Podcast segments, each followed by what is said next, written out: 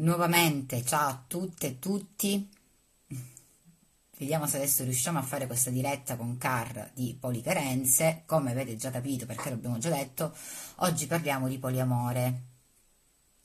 Poi, tra l'altro, vedo che ci sono persone che mi richiedono di fare la diretta. Fermi, fermi tutti. Ah, quanta santa pazienza! Aspetta, fammi provare una cosa, un secondo.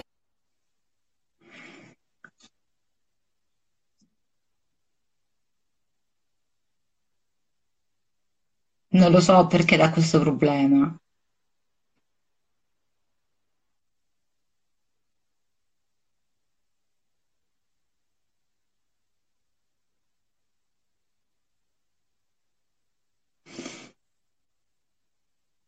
A me mi vedete, raga. Vediamo un attimo.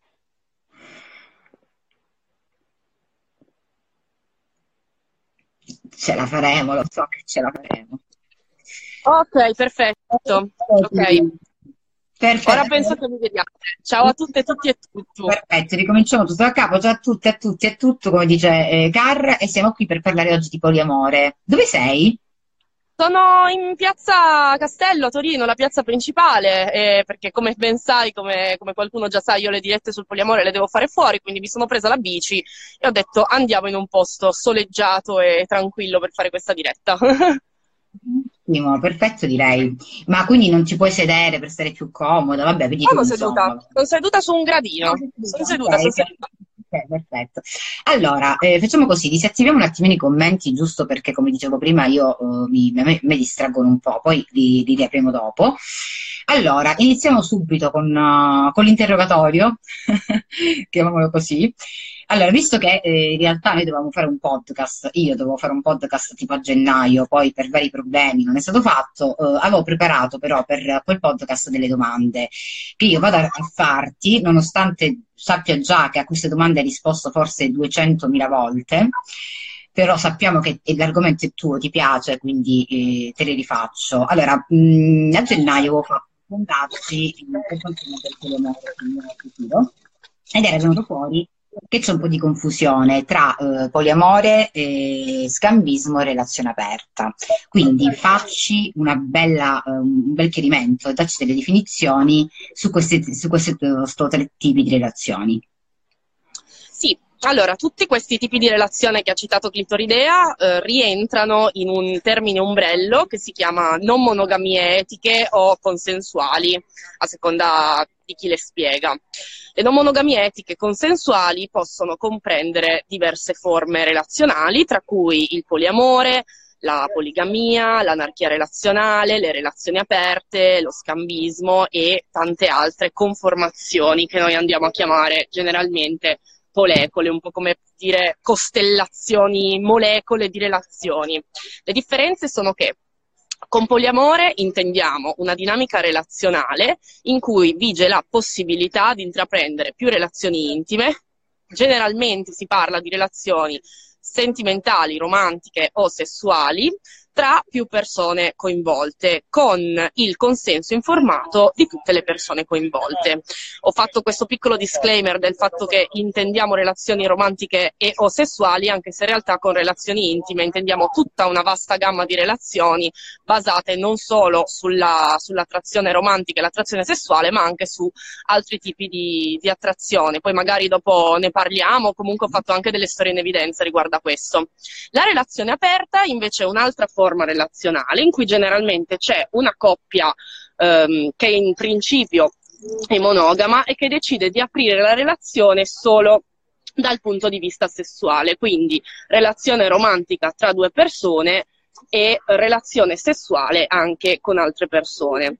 Con scambismo invece intendiamo una sorta di eh, intrattenimento sessuale romantico che due persone possono attuare nei confronti di un'altra coppia o più coppie, generalmente ehm, si effettua in centri specializzati, per esempio in circoli dedicati a giochi sessuali, circoli BDSM, circoli kink, in cui proprio si vanno a fare degli scambi di coppia letteralmente. Però generalmente lo scambismo si rientra nelle non monogamie etiche, ma le coppie sono spesso più inclini ad avere una relazione monogama e a giocare proprio, scambiare i partner solo per un momento di gioco. Ok, eh, ti faccio un'altra domanda per quanto riguarda ovviamente il poliamore. Eh, visto che ho usato anche la parola inclinazione, no? Eh, ci sono persone magari più portate, secondo te, portate tra virgolette ovviamente, ad avere una relazione poliamorosa rispetto ad altre? Dipende da come le persone intendono il poliamore, perché c'è chi vive il poliamore come, una, um, come un orientamento relazionale, che quindi vede solo la relazione come poliamorosa, e ci sono invece altre persone che ritengono che il poliamore sia una parte della loro identità. Uh, quindi, per esempio, per esempio, io sono una di quelle che uh, la ritiene come parte della propria identità, quindi uno dei miei limiti è proprio quello di non avere relazioni monogame, mentre chi la ritiene come semplice orientamento relazionale o possibilità di relazione, magari è anche più inclinato ad avere relazioni monogame. E quindi si parla in uh, proprio termini poli di relazioni polimonoflux, quindi persone che possono trovarsi bene indifferentemente dal fatto che la relazione sia mono o meno, oppure di monogamish o monogamini, persone che generalmente si trovano meglio nella monogamia, ma che in alcuni casi possono avere relazioni non monogame e via dicendo. Quindi non si può dare una risposta al 100% vera, dipende molto dalle persone. È da soggettivo, ovviamente.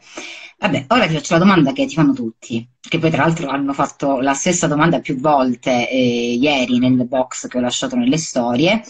Eh, su questa maledetta o benedetta gelosia. Come si gestisce la gelosia in un rapporto poliamoroso? Che poi secondo me è in generale come si, definite, come si gestisce, non solo in un rapporto poliamoroso. Allora, innanzitutto dovremmo capire che cosa le persone intendono per gelosia, perché spesso si sente la frase io sono una persona gelosa, io sono una persona possessiva. Distinguiamo da quella che è la gelosia e da quella che è la cultura del possesso innanzitutto, perché sono due cose che sono simili ma non sempre sono, sono ambivalenti e, e sono per forza sempre collegate. Io preferisco non parlare di gelosia come un sentimento, ma piuttosto come una risposta multifattoriale a degli eventi. Cioè, la gelosia non riesco a considerarla come la rabbia, come la felicità, come la tristezza, ma più che altro come una conseguenza a degli stati emozionali che ogni persona vive su di sé e che ovviamente eh, proietta e trasmette sui propri partner o sul proprio partner. Quali sono questi stati? Sono generalmente delle insicurezze eh, e delle paure l'insicurezza di non essere abbastanza per noi stessi e anche per il nostro partner, la paura di perdere la persona amata, eh, la paura che, possa, che, il nostro partner ci possa considerare, diciamo, mh, mh, di minore importanza rispetto a qualcun altro. Questo perché comunque da quando siamo bambini siamo immersi in una determinata cultura che ci insegna che sono nostre le cose e di conseguenza poi sono nostre anche le persone e ci ritroviamo in quella situazione che viene chiamata mononormatività, ovvero il fatto che eh, l'unica possibilità a cui si pensa e che ci insegnano sia quella di avere una relazione monogama e quindi il fatto di non riuscire a gestire la gelosia tra più persone, ma anche da, tra una persona e l'altra, è il fatto che non ci hanno mai insegnato che ci possa essere un'alternativa. Quello che generalmente eh, consiglio innanzitutto è di andare ad ascoltare il podcast sulla gelosia che ho fatto con Modern Cinderella Sita, che ne abbiamo parlato per due ore e passa ed è veramente venuto molto molto interessante. Se ricordi lo, lo, metto anche nelle storie, perché mi pare di averlo visto, però non, non so qual è il profilo. ok.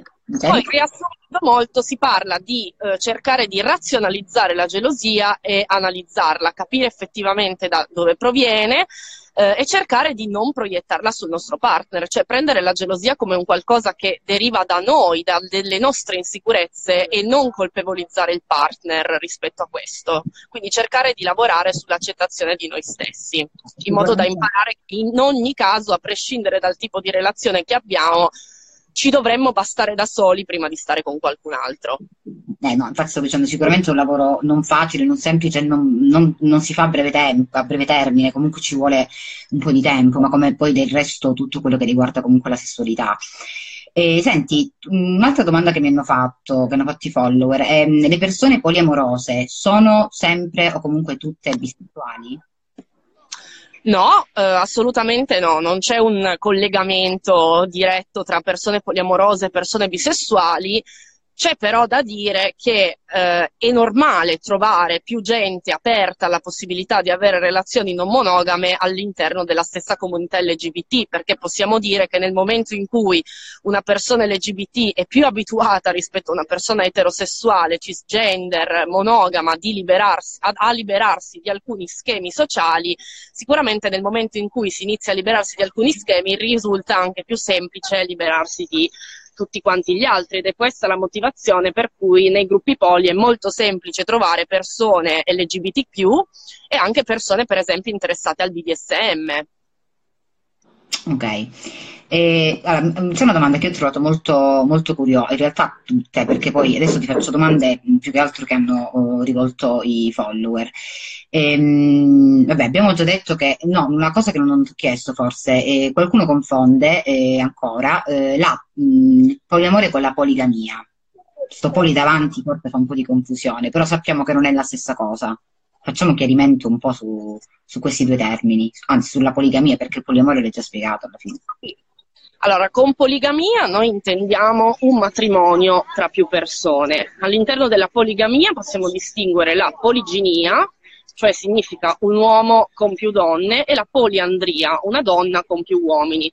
Attualmente negli stati occidentali non c'è alcun paese che ha legalizzato la poligamia. Voi considerate che ci sono ancora degli stati che ehm, hanno delle leggi contro l'adulterio, quindi immaginiamoci quanto possa essere difficile arrivare ad avere delle leggi che, che consentano questo, questo stile relazionale. Questo perché anche? Perché generalmente quando noi vieni parliamo qua, qua, vieni qua, di poligamia sappiamo che ci riferiamo a um, scusate, sappiamo che ci riferiamo a una situazione, per esempio, che vige nei paesi orientali a maggioranza musulmana, maggioranza mormona, dove c'è soltanto l'uomo che può avere più donne, quindi vige soltanto la poliginia. Mentre eh, nei paesi occidentali generalmente si intende che tutte e due le parti possano avere più partner di ambo i generi. E quindi di conseguenza la poligamia resta una questione principalmente legata alla religione, alla maggioranza religiosa ed è quindi legale in tantissimi stati del Medio Oriente e dell'Africa, quindi ripeto quelli a maggioranza o musulmana o mormona, eh, ma non è concesso lo stesso alla donna, soltanto l'uomo può avere più donne. Ci sono però alcuni stati che si stanno, occidentali si intende, che si stanno avvicinando un pochettino all'idea della possibilità che possa esistere comunque una, regolament- una regolamentazione, una regolarizzazione, scusate, delle delle relazioni plurime, quelli che noi preferiamo chiamare invece che matrimoni poligami, matrimoni plurimi o matrimoni di gruppo. Per esempio possiamo pensare al, al, Canada che recentemente ha riconosciuto come poligenitori un, una triade, una parte composta da tre persone eh, come genitori ufficiali di un bambino, oppure in Colombia è stata riconosciuta un'unione civile tra tre uomini, quindi insomma in alcuni paesi le cose un pochettino si muovono. Quello che ovviamente si spera è che nei paesi occidentali venga data ovviamente la possibilità di intraprendere più relazioni eh, di pari passo sia agli uomini che alle donne. Ok, quindi di conseguenza, vabbè, forse hai già risposto in un certo senso all'altra domanda, eh, ovvero come funziona, mm, io penso che la domanda fosse rivolta principalmente mh, mm, in un aspetto comunque italiano, eh, come funziona legalmente eh, nel caso in cui queste eh, più persone volessero sposarsi, perché ovviamente sappiamo che non, che non è permesso. Ehm, tu cosa ne pensi in merito? Dammi un, tuo punto di vista. Ma allora, eh, innanzitutto mh, tengo a dire che la comunità stessa non monogama si divide sul, ehm, sulla regolamentizzazione del matrimonio, perché ci sono persone che sarebbero molto favorevoli e sono un po' dell'idea o si sposano tutti o non si sposa nessuno, e poi ci sono invece altre persone che eh, rigettano l'idea del matrimonio proprio perché lo stesso matrimonio ha una derivazione in principio patriarcale, monogama, etero, eteronormata, mononormata, matonormata e, e quindi di conseguenza non vogliono omologarsi a questa cosa. Io penso che debba essere data la possibilità a chiunque, sono un po' dell'idea o si sposano tutti o non si sposa nessuno. Sappiamo però già quanta fatica abbiamo fatto con le unioni civili, che non sono neanche a tutti gli effetti un matrimonio, quindi ritengo che potrebbe essere complicato arrivare eh, da un momento all'altro a un matrimonio plurimo qua in Italia. E attualmente non ci sono leggi che, che attestano nemmeno l'esistenza del, del poliamore in Italia. E, e, poi ovviamente c'è tutta una, una, questione anche di praticità, perché non, non, riusciamo ancora bene ad immaginarsi come potrebbe funzionare essere, ehm, cioè istituzionalizzare il, il, matrimonio, il, matrimonio, plurimo, come funzionerebbe per la gestione dei figli, come, giusti- come, funzionerebbe per la divisione dei beni, e per la successione, per la malattia. Sono tutte cose che ancora la, la legislazione italiana non ha affrontato, ma a proposito c'è un libro italiano per di più che si chiama Il poliamore nelle istituzioni, che cerca un po' di analizzare questo aspetto. Ok, io me lo sto, scri- me lo sto scrivendo, eh, prendo appunti. Senti, eh, una domanda che mi è piaciuta tantissimo, che mi ha fatto un po' sorridere, eh, è questa. Può funzionare una relazione tra una persona poliamorosa e una persona monogama? Ma allora, mm, bisognerebbe innanzitutto fare una, una, distinzione tra quelli che sono i limiti e gli accordi, cioè dipende molto dai limiti delle persone e da come le persone vivono le relazioni non monogame. Come dicevo prima, ci sono persone che considerano eh, l'essere non monogami come una parte della propria identità ed altri come una delle possibili ehm, forme relazionali che ci possono essere. Io stessa ho un partner che prima di me non aveva mai avuto alcuna relazione non monogama, però nel momento in cui eh, abbiamo cominciato a frequentarci io gli ho eh, parlato della mia visione relazionale, di ciò che avrebbe comportato in futuro e lui ha fatto un ragionamento, direi che fila tantissimo, che non lo so, non l'ho mai provato, quindi non so se mi possa piacere o meno. Quindi abbiamo cercato di dire, ok, viviamocela la giornata e piano piano eh, vediamo se eh, i limiti di uno e dell'altro riescono ad essere concordi e, e, anche se riusciamo ad avere degli accordi tra tutte quante le parti. Quindi sì, nella mia visione eh, può essere assolutamente, e lo dimostrano tante coppie monopoli che ci sono, però dipende da quello che è il limite della persona, perché ogni persona ha dei boundaries, dei limiti personali e quelli di una persona monogama possono essere tranquillamente di volere altre persone monogame, punto e basta, e di non essere mh, propensi a cambiare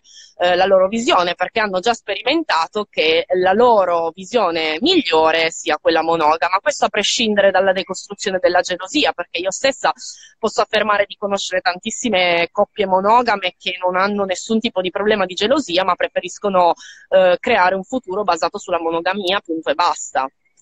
Okay. Quindi sì, la risposta definitiva è sì, può essere, ma dipende dalle persone. Dipende dalle persone. Eh, senti, in queste relazioni eh, poliamorose, ehm, può esserci una relazione principale? Quindi, mm, che ne so, magari eh, lei, lui è la mia relazione principale le altre, gli altri lo sono di meno? Come, come funziona? Questa è sempre una domanda che mi hanno fatto nelle, nel box. Allora, queste di cui parli eh, si chiamano relazioni gerarchiche, ci sono diversi tipi di gerarchia all'interno della definizione di relazione gerarchica, perché ci sono gerarchie basate su regole e gerarchie basate anche su accordi. Generalmente le regole sono qualcosa che hanno spesso un veto su altre persone, hanno un aspetto più proibitivo, nel senso che anche le persone che arrivano dopo eh, la cosiddetta relazione primaria, anche se preferibilmente non, non apprezzo tanto questi, questi termini, eh, sono sottoposte a delle restrizioni nei confronti della coppia primaria, per esempio eh, non passare più di due giorni a settimana con lei e lui, oppure con lei e lui non fare queste determinate cose. Quindi questo è un tipo di ehm, gerarchia più restrittiva che personalmente non apprezzo perché non è nel mio stile relazionale. E poi c'è un altro tipo di gerarchia che è quella, diciamo, più funzionale, eh, che è basata sulla praticità quindi sugli accordi finanziari, per esempio, oppure se, se, ci sono dei figli, cioè è ovvio che ci sono delle condizioni che ehm, causano una, una, gerarchia, una gerarchia relazionale. Per esempio, se io vado a convivere con uno dei miei partner e ehm, cioè viene spontaneo il fatto che avrò più tempo da dedicare alla casa, avrò più tempo da dedicare all'organizzazione interna, alla gestione delle finanze, comunque sono tutte cose che richiedono un certo tipo di impegno, ehm, ma questo non significa che le altre relazioni vengano considerate meno importanti o meno prioritarie, semplicemente ci sono delle condizioni che aumentano le gerarchie, cioè io che vivo ancora con i miei genitori e che eh, non sanno che io sono, sono non monogama e quindi pensano che io abbia un solo partner, questo cosa implica? Implica che ci sia soltanto un partner che può venire a casa mia e con gli altri partner dobbiamo gestirci in modo diverso. Quindi questa è un tipo di gerarchia non proprio scelta da me, ma che è capitata per circostanze, per circostanze esterne. Quindi sì, poi ci sono persone che, che proprio decidono di stare in una gerarchia, lo, lo considerano molto valido, lo considerano funzionale alla loro relazione. Io sono dell'idea che ognuno si sceglie le relazioni che eh, che più aggradano, ovviamente però l'obiettivo dovrebbe sempre essere quello di non far soffrire nessuno, perché è brutto da partner cosiddetto secondario sentirsi sempre, diciamo, la ruota di scorta o la parte che non potrà mai evolvere. Cioè io sono per un tipo di gerarchia che lasci la possibilità di evolvere alle relazioni non eh, principali. Tant'è che non uso neanche il termine primario o secondario perché proprio non mi piacciono, preferisco parlare di affinità eh, oppure, di, oppure, parlare di nesting partners, che sarebbero i partner di nido, quelli con cui condividi il nido, rispetto a usare termini numerici, proprio perché per me ogni relazione, a prescindere che sia principale o meno, deve avere la possibilità di evolversi, altrimenti restiamo sempre in una scaletta dove ci sono le persone principali e le persone non principali che però restano lì, non, hanno, non, non gli abbiamo neanche dato la possibilità di evolversi. Okay. Quindi restano un po' diciamo subordinate.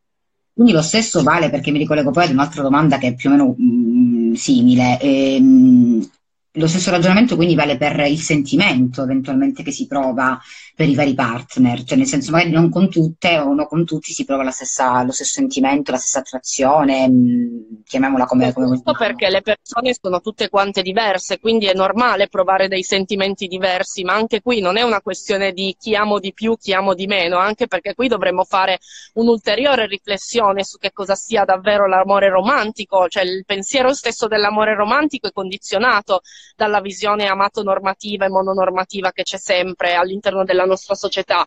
Quindi ehm, è, è normale che comunque si vadano a creare eh, delle situazioni in cui i sentimenti siano differenti. E, e, anche soltanto banalmente perché io con più partner posso provare dei tipi di attrazione differente, c'è il partner per cui provo maggiormente attrazione estetica e meno attrazione sessuale, quello con cui ho più affinità sessuale ma abbiamo meno da condividere riguardo alle esperienze, quindi è molto soggettivo, dipende dall'affinità che si va a creare con quel partner. E ripeto che in una situazione gerarchica eh, condizionata da regole ferree è anche molto difficile fare questo discorso perché se uno non lascia il tempo alle relazioni cosiddette secondarie di crescere è anche difficile capire come si possono evolvere i sentimenti nei loro confronti.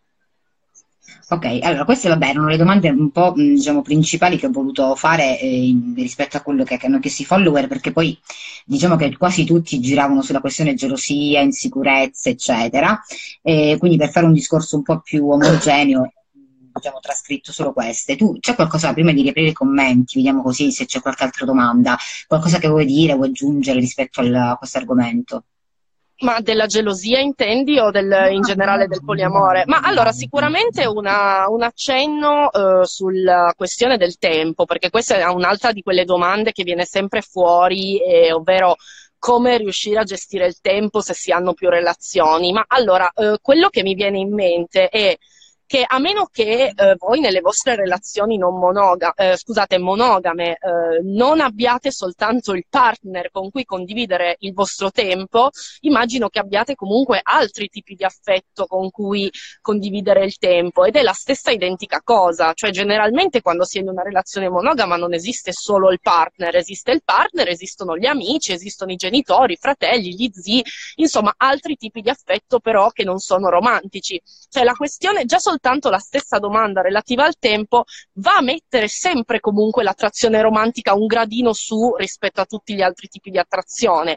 Il trucco per gestire il tempo e iniziare a considerare gli affetti come, ehm, come, tutti quanti, non tanto sullo stesso piano, ma come tutti quanti validi allo stesso modo, a prescindere dal tipo di attrazione. E poi, in quanto al tempo, la nostra giornata si sa che è di 24 ore, quindi comunque chiunque si deve cercare di eh, organizzare la propria giornata perché si hanno diversi impegni, lavoro, hobby, qualsiasi cavolo di cosa cerchiamo di parlare di tempo di qualità e non tanto di tempo di quantità. Nessuno di noi si sta a fare il calcolo su due ore passate con X e altre tre passate con Y e se eh, X ha tre ore in più. Insomma, si tratta di... Tipo un fogliettino, tipo avere un fogliettino con scritto allora 10 minuti con lei, 20 minuti con lui, poi altri mezzo... Cioè, vabbè, no, raga, ovviamente deve essere una cosa molto flessibile, come dici tu, la stessa cosa capita alle persone non... Uh, le persone monogame, no? Decidi come gestire. Certo. Eh, allora, io aperto i commenti, eh, così se qualcuno vuole fare qualche altra domanda, magari un po' più specifica, non so se qualcuno, no, queste sono quelle vecchie, ok, sono i commenti vecchi. Ciao Camilla. Eh, vediamo se c'è qualcuno, anche perché in realtà ci siamo, uh, tra virgolette, cioè, abbiamo detto tutti in 20 minuti, siamo state super velocissime. Quindi se ci sono altre domande, io per esempio una domanda che avevo segnato di una ragazza, ehm, che era una domanda che poi secondo me è sempre un po' eh, la risposta secondo me dipende, nel senso che questa qui chiedeva come si fa ad accettarsi come poliamorosi e come ci si fa, eh, cioè come si fa ad accettare e a farlo accettare al partner. Eh, allora, ho fatto un post a riguardo, è, è difficile, un post a riguardo rispetto a una situazione che capita spesso, ovvero sono in una relazione monogama, mi rendo conto di essere poli, eh, faccio un lavoro di accettazione su, su me stessa, cerco di capire quali sono i miei limiti, perché sono tutte cose che uno ne parla così, però generalmente vengono date un po' per scontate in una relazione monogama, perché mh, sono relazioni a cui siamo ovviamente tutti quanti abituati da quando siamo piccolini, è l'unico modello che ci viene proposto, quindi sappiamo più o meno già quali sono le regole, quali sono gli accordi, quali sono i patti. La difficoltà, cioè l'unica difficoltà che io veramente ho incontrato è cercare di rimettere tutto quanto in gioco, proprio perché è una situazione nuova che sconvolge un po' tutti. Una volta fatto questo percorso di accettazione, per farlo capire al partner io consiglio sempre di partire da articoli, partire da documentari e da eh, libri a riguardo, perché se non sa, cioè è difficile, io comprendo che sia difficile um, parlare ad un partner dicendo ah ok sì sono poliamorosa me ne sono accorta e quello poi mi cade dal pero e va in crisi. Cioè dovrebbe essere magari un qualcosa di un pochettino più graduale. Si può cercare di non so proporre un documentario insieme cercare innanzitutto di capire la propria opinione. C'è un documentario su Netflix che si chiama proprio Monogami ed è all'interno della sì, è all'interno di una serie che si chiama Explained eh, mm. che in italiano sarebbe in poche parole e, ehm, e, c'è questa puntata proprio di 20 minuti che spiega un po' le origini della monogamia, il fatto che comunque non esista soltanto la monogamia, cerca un po' di decostruire la gelosia, capire perché eh, siamo tutti quanti più o meno, chi poli, chi no, sottoposti a questo sentimento un po' contrastante, quindi cercare di lasciare diciamo delle tracce per, per capire un po' se il partner ha o no un'idea sull'argomento e poi a un certo punto eh, fare il, nas- il, nostro, il nostro coming out, diciamo. Ok, vediamo, c'è una domanda di, di Alex. La leggi tu? Allora, ne vedo, ne vedo due. Ne vedo una di Guido Valobra De Giovanni e come viene considerato il cuckoldismo. Mm, ma in realtà esattamente come lo swinging, come una, una, pratica, una pratica ok, va bene, se tutti quanti sono d'accordo, va bene coldismo si intende una persona che guarda altre persone avere un, un rapporto sessuale. Ok, è una cosa che si può fare anche essendo monogami, non c'è per forza ehm, necessario di, di abbracciare, non è, non è, per forza necessario abbracciare la filosofia non monogama. La domanda di Alex, sempre sulla questione del tempo, come si supera un'eventuale insicurezza nel proporre di uscire alla persona che è la parte poliamorosa, perché molti potrebbero pensare da partner secondari di non avere il privilegio di poterlo fare liberamente. E questo è quello di cui ho parlato prima, bisogna capire se, um, cioè, che, che cosa cioè nel momento in cui tu sei un partner secondario, che cosa ti è concesso fare? È brutto dirla così, però purtroppo mh, mm, molto spesso funziona così, eh, dalla relazione primaria che è quella che pone le regole e capire che tipo di gerarchia ci si trova davanti, se è una gerarchia restrittiva o se è una gerarchia che lascia spazio alla relazione di crescere, perché nel momento in cui la gerarchia lascia spazio alle altre relazioni di crescere e di esistere, non c'è nessun tipo di problema, semplicemente al massimo si chiede alla persona poliamorosa se eh, in quel momento è all'interno o meno di un'altra relazione e quali sono gli accordi, perché poi anche lì la differenza tra regole e accordi è che le regole generalmente, generalmente eh, hanno appunto un veto di mezzo, qualche cosa che, eh, per cui si sono accordate solo due persone e che va a influire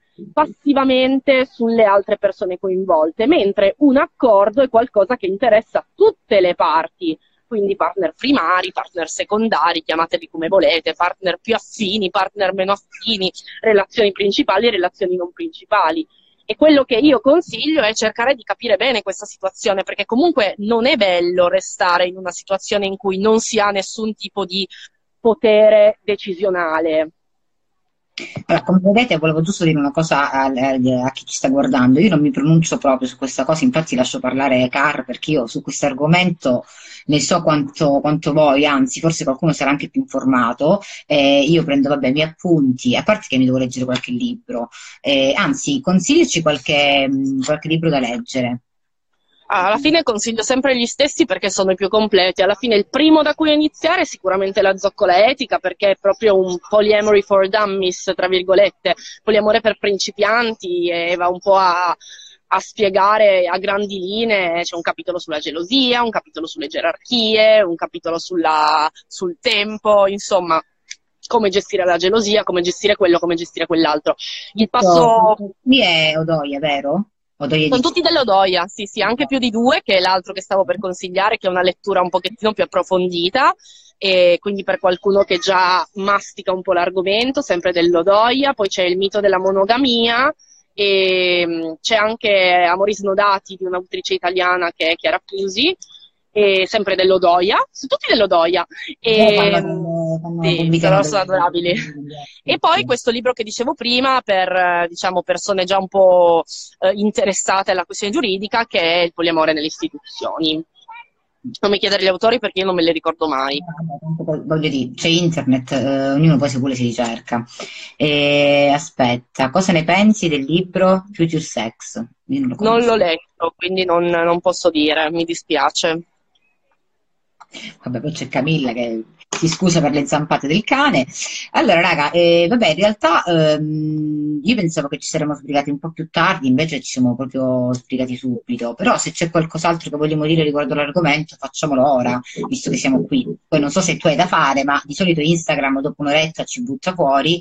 Abbiamo ancora una cosina come 20 minuti, però c'è forse eh, Lorenzo. Allora, come gestire relazioni con persone mi sono perso il commento. Allora, come gestire relazioni con persone che ci piacciono? Ma che non sono poli, ma fedigrafe. E aspetta, eh, ta, ta, ta, l'unica soluzione sarebbe trovare all'interno della comunità poli, ma sarebbe eh, molto limitante. Eh sì, è difficile, sì. Eh, io, io, consiglio sempre di, di frequentare le comunità e se possibile, nel senso che comunque sono gli spazi dove, dove, si riuniscono sia persone effettivamente non monogame sia persone che semplicemente sono interessate al tema. E però è anche vero che non in tutte le città ci sono, ci sono delle comunità, per, però comunque ci sono dei gruppi, potete cercare su Facebook con eh, Poliamore più nome della vostra città per vedere se, se, almeno nei dintorni c'è qualcosa. E poi ripeto che il mio consiglio è sempre quello di mettere le cose in chiaro subito, nel senso che tanto è inutile uscire con una persona e, mm, e poi dopo tot tempo uscirsene con il fatto di essere non monogame, che poi anche lì ci sarebbe anche la, la riflessione da fare sul fatto che noi siamo, è un po' come la comunità LGBT, cioè si dà per scontata la monogamia, quindi ci ritroviamo sempre in una condizione di difficoltà in cui siamo sempre tutti quanti molto agitati nel fare coming out con una persona che non conosciamo, come se l'altra persona dovesse essere per forza monogama. Io partirei con il fatto di non considerare nessuno né monogamo né, né, né non monogamo e fare uscire il discorso esattamente come qualsiasi altro tipo di discorso.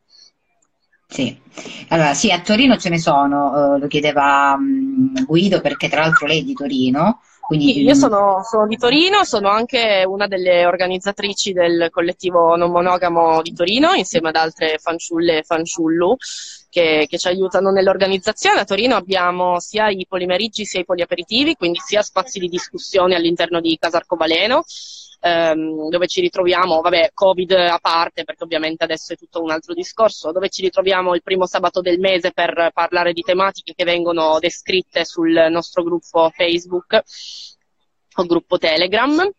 E questo solo relativo a Torino però, e poi abbiamo anche i poliaperitivi che sono degli eventi informali di cazzeggio, discussione, dove si mangia, si beve, si chiacchiera di poliamore, si chiacchiera di qualsiasi altra cosa, ci si conosce. Ma adesso li, li rifate? Iniziate piano piano a riaprire? E adesso non no, perché i locali qua sono ancora tutti quanti chiusi, anche dal 18 apriranno, ma non saranno ovviamente permessi assembramenti, quindi, quindi, per ora è tutto quanto fermo. Facciamo alcune discussioni su Telegram, ma siamo un po' morti. Però riprenderemo. La comunità di Torino è veramente molto molto viva da questo punto di vista. Ci impegniamo veramente tanto e abbiamo anche raggiunto picchi di 50 persone ai nostri eventi che comunque è veramente un gran successo. Poi vedo un altro commento di Camilla che chiede pensieri sulla serie Yumi Her.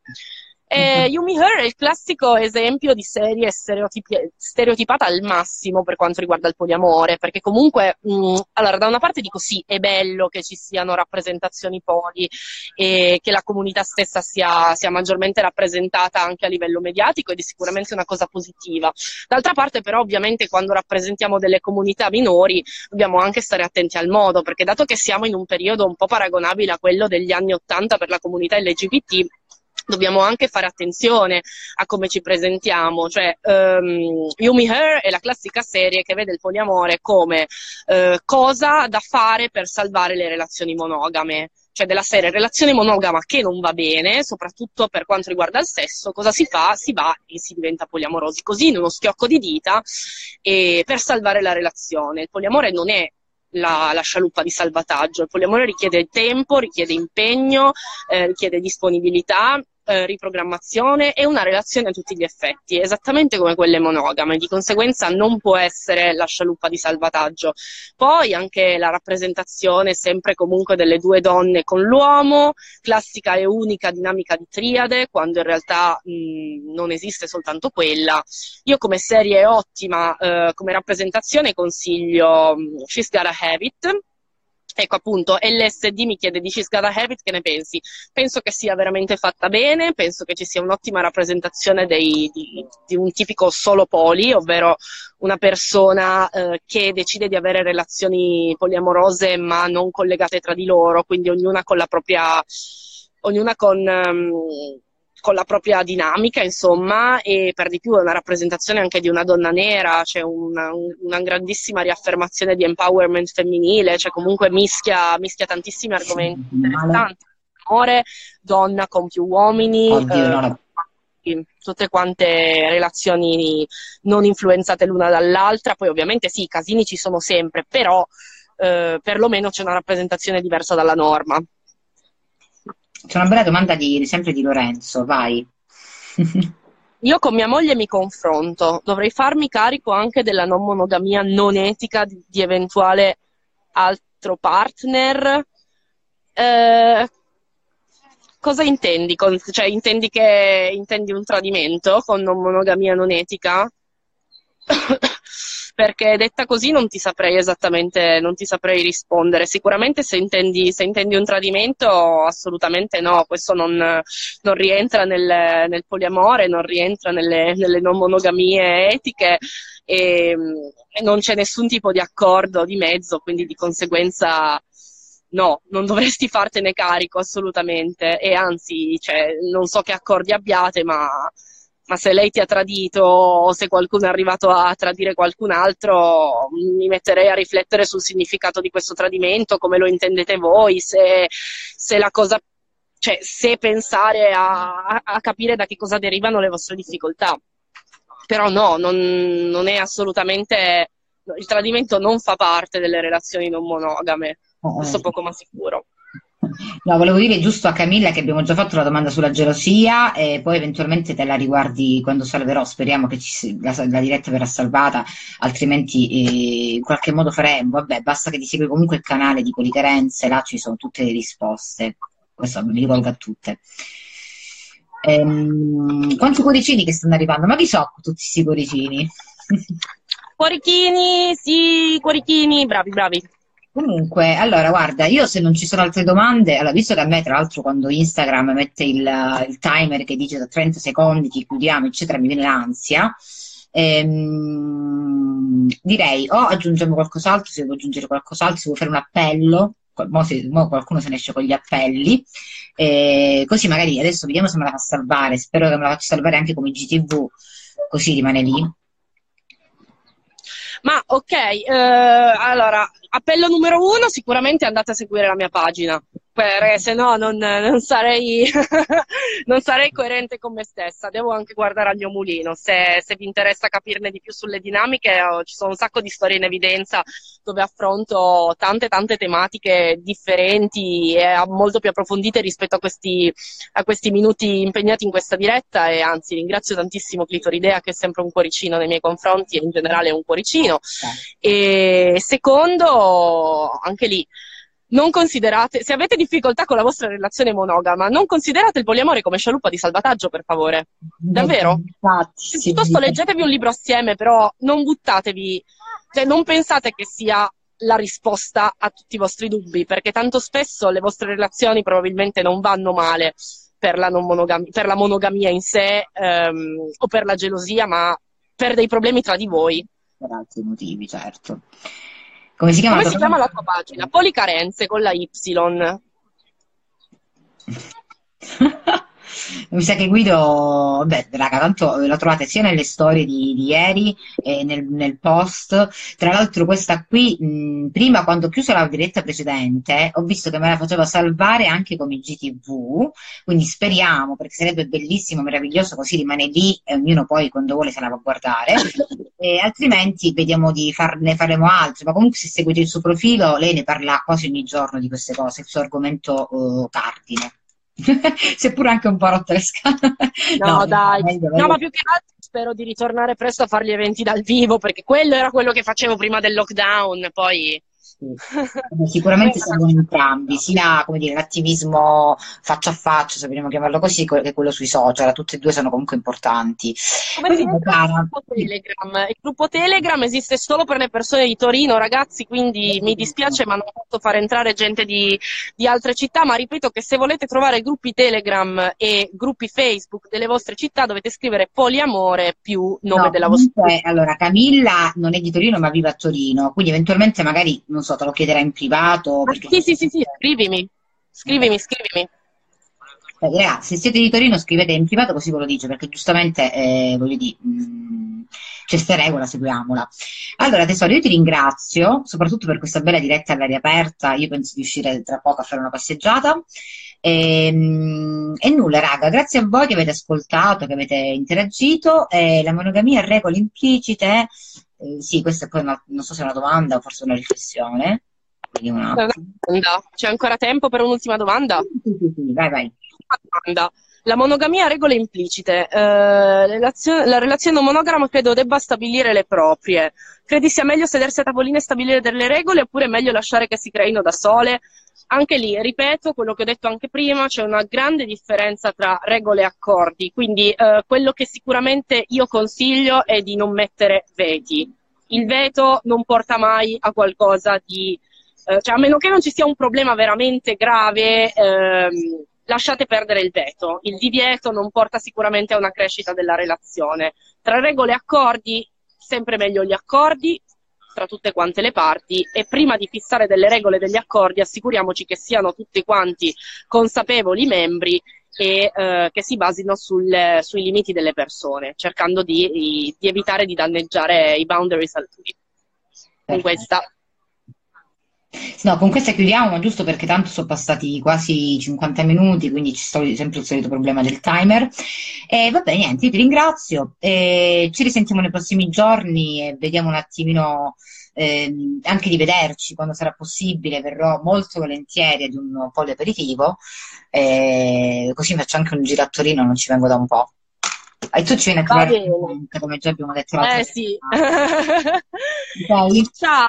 Allora, grazie mille Katie, veramente, grazie di tutto. Grazie a te e grazie a voi che ci avete ascoltato. Grazie mille a tutti. Ciao. Ciao ciao.